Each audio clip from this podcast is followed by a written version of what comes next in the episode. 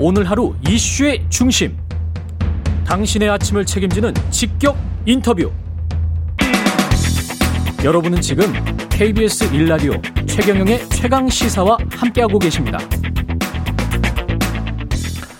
네, 어제 더불어민주당 이재명 대선 후보의 선거대책위원회가 출범했는데요. 공동선대위원장만 12명의 당 소속 의원 전원이 합류한 메모드급 선대위라고 합니다. 공동선대위원장의 이름을 올리신 이상민 의원님 연결돼 있습니다. 안녕하세요. 네, 안녕하세요. 예, 선대위 출범 시기에는 갔다 오셨죠? 네 네, 그렇습니다. 어, 분위기는 어땠습니까?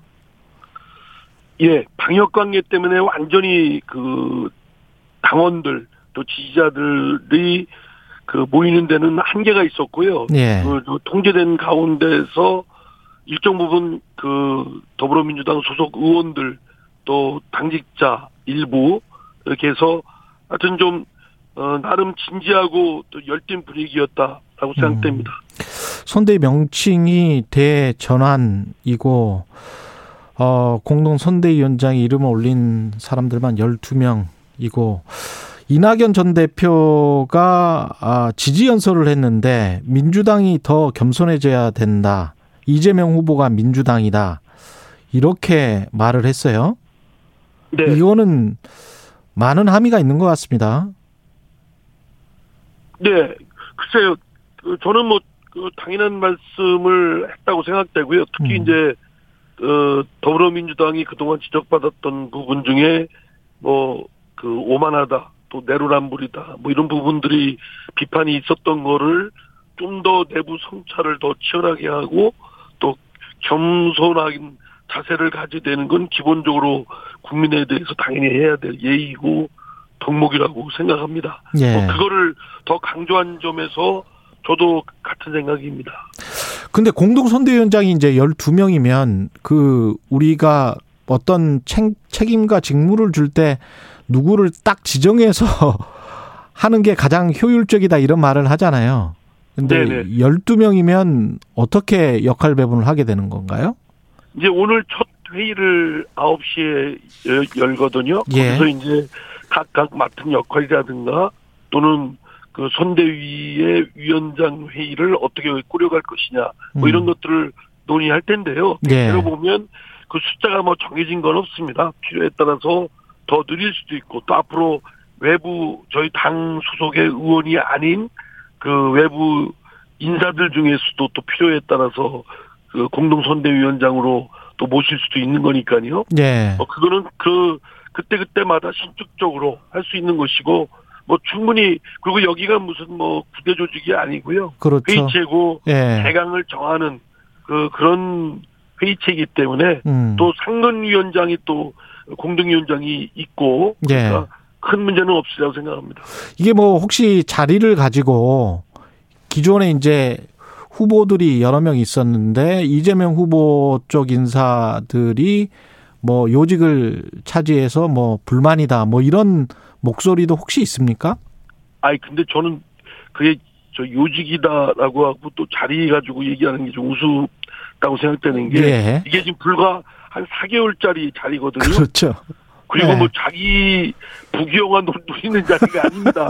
이재명 후보 선거 당선을 위해서 예. 어, 다 도와주고 그렇게 힘을 보태는 음. 자리이고 물론 그것이 더불어민주당을 위하는 길이고 음. 또 저희들은 또 국민을 위하는 길이다 이렇게 해서 하는 일이 있는 건데 예. 이게 뭐, 뭐, 그, 그러기 때문에 잔다툼을 한다고 하는 것은 음. 뭐 전혀 그런 거는 없고요. 예. 요직이라는 것도 어떤 게 요직이겠습니까? 뭐 다, 그, 하- 자기 하기 나름이죠. 예. 네. 서른 의원 같은 경우는 뭐 공동 선대위원장으로 합류한 게 어떻게 보면 상징성이 있습니다. 왜냐하면 막판까지 굉장히 좀 불화 비슷한 게 있었잖아요. 그렇죠. 예. 네네. 아무래도 이제 서른 의원은 이낙연 후보 캠프에서 가장 중추적으로 이제 진두주의를 하셨던 분이고 예. 또 이재명 후보에 대해서 가장 날세게 또 비판을 한 것은 다 알고 있지 않습니까? 예. 그런 분이 이제 결국은 경선이 끝나서 이재명 후보로 결, 어, 후보로 결정됐을 때는 또 힘을 같이 모아야 되니까 음. 더 어, 어, 적극적으로 더 이렇게 참여해 주시고 이끌어 주시면 의미가 깊고 더 시너지 효과를 발휘하는 건 당연하겠죠. 국회의원들 같은 경우도 일 지역 그러니까 하나의 지역을 받고 일 직능 담당제를 시행할 예정이다. 이렇게 되면 이제 각자 책임을 확실히 주겠다라는 이야기네요. 예. 선대위에. 이것이 뭐 이번에만 그랬던 게 아니고 지난번 2017년도에도 그랬고 음. 2012년도 대선에도 그렇게 해왔었습니다. 예. 그러니까 자칫 이제 이런 선대위를 꾸리다 보면 실무자들과 몇몇 사람들만 또 후보만 움직이지 나머지는 사실은 뭐 하고 싶어도 그냥 좀 공중에 붕 떠 있는 경우가 많거든요. 예. 그렇기 때문에 좀 더 밀착되게 현장에 좀 이렇게 밀착되게 그 선거를 돕도록 하는 하도록 하기 위해서 지역과 직능을 이제 의원별로 묻는다라는 거는 좀 권한과 책임을 부여하겠다는 것이죠. 예. 선대위 명칭도 대전환이고 1호 공약으로 성장 회복을 목표로 한 전환적 어 공정 성장 이렇게 내세운 걸 보니까 이게 제가 읽기로는 제 독보부로는 두 가지네요. 하나는 시대 전환, 하나는 성장.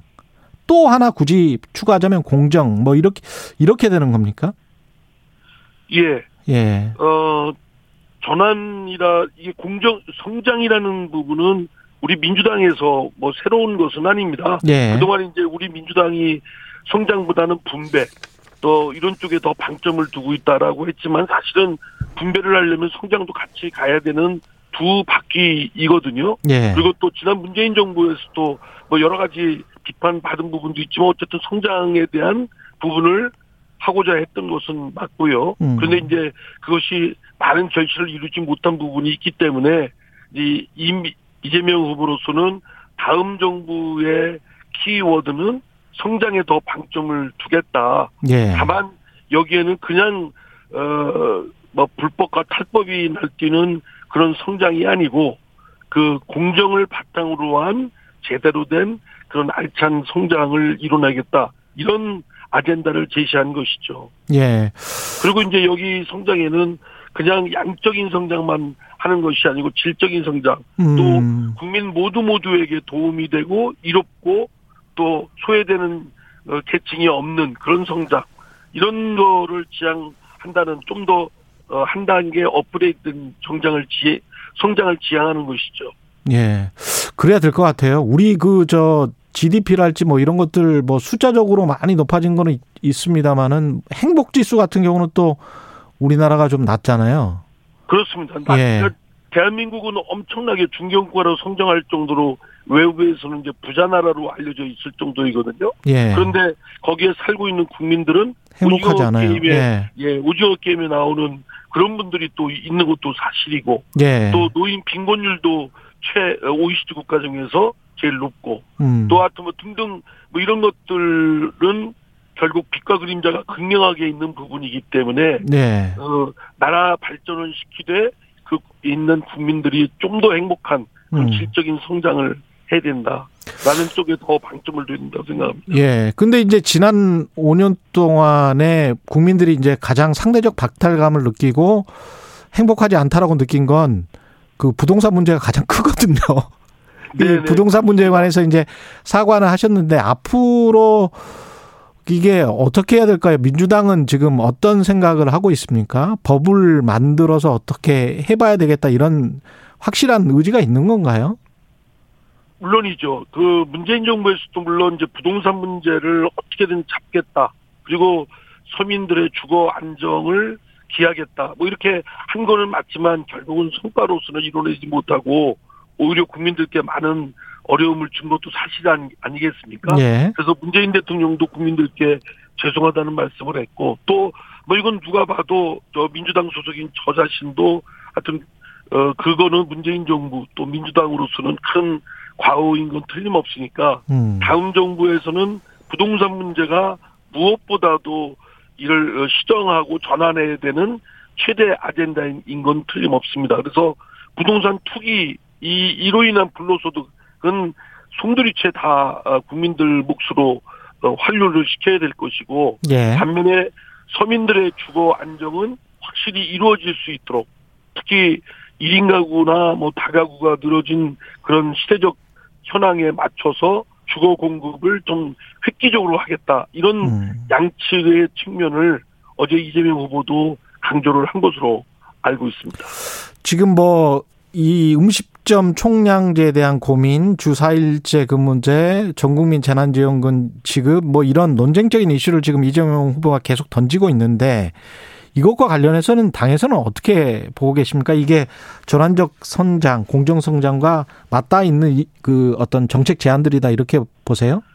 저는 이재명 후보가 이거를 뭐 공약으로 내걸었다기보다는 공약을 내걸려면 이재명 후보가 혼자 이렇게 뭐 아이디어 내가지고 낼수 네. 있는 돈은 아니거든요. 그렇죠. 예. 민주당 후보니까 음. 민주당 내에서 공식적인 절차를 거쳐서 어, 수렴해가지고 내놔야 되는데 예. 그뭐 주 4일 근무제라든가 또는 그 음식점 총량제 뭐 이런 이런 것들은 그냥 하나의 의제를 던진 그 차원입니다.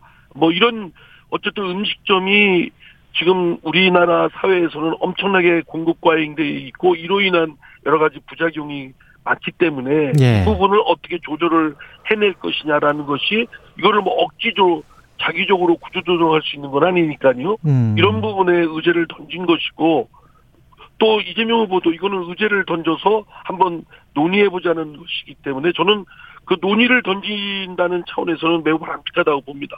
예. 제가 선관위원장을 해보면서 우리 당도 좀, 어, 좀 부족했다고 생각되는 것이 경선 과정에 어떤 이런 정책 의제 가지고 치열한 논쟁을 붙기보다는 뭐 깎아내리기, 헐뜯기, 뭐 네거티브 이런 쪽에 치중하거든요. 국민의힘도 뭐 지금 경선 과정을 보면 그게 그대로 드러나고 있고요. 예. 앞으로 여야 간의 그, 그 경쟁도 정책 의제 가지고 치열한 경쟁을 붙여야 된다고 생각합니다. 그래서 논쟁거리를 좀 더 활발하게 깊고 치열하게 이루어져야 된다는 차원에서는 저는 이재명 후보가 잘 그 의제를 던졌다라고 생각합니다.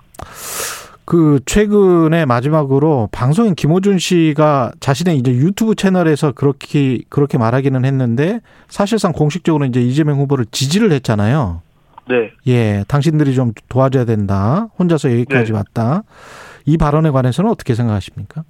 글쎄 이게 본인이 도와주려고 하지만 그 도와주는 게 진짜 도와주 결과로 도와 도움이 되면 좋은데 예. 제 생각은 별 도움이 안 될 것 같아요. 물론 이제 김호준 씨를 좋아하는 분들은 뭐 이렇게 뭐 박수 보내고 하겠지만 네. 우리는 중도층의 마음을 더 많이 받아서 국민으로부터 절대적 지지를 이끌어내야 되는데 음. 김우준 씨는 좀 그런 어 측면에서는 좀 아니잖아요. 어쨌든 뭐 저희 쪽에 편향됐다고 하는데 그 편향됐다는 것이 결과적으로 별로 저는 도움이 안 된다고 생각합니다. 그래서 방송인은 방송에 열심히 하시면 되는 일이고 예. 그또 선거를 위해서 국민의 마음을 잡는 건 우리 그 더불어민주당 사람들이 해야 될 일이기 때문에 음. 어, 더불어민주당이 해야 될 일을 방송인이 막 이렇게 나서서 하면 우리 할 일도 없어지고 네, 알겠습니다. 좀- 예. 좀 자중해 주셨으면 좋겠습니다. 서로의 일에 충실하자. 예.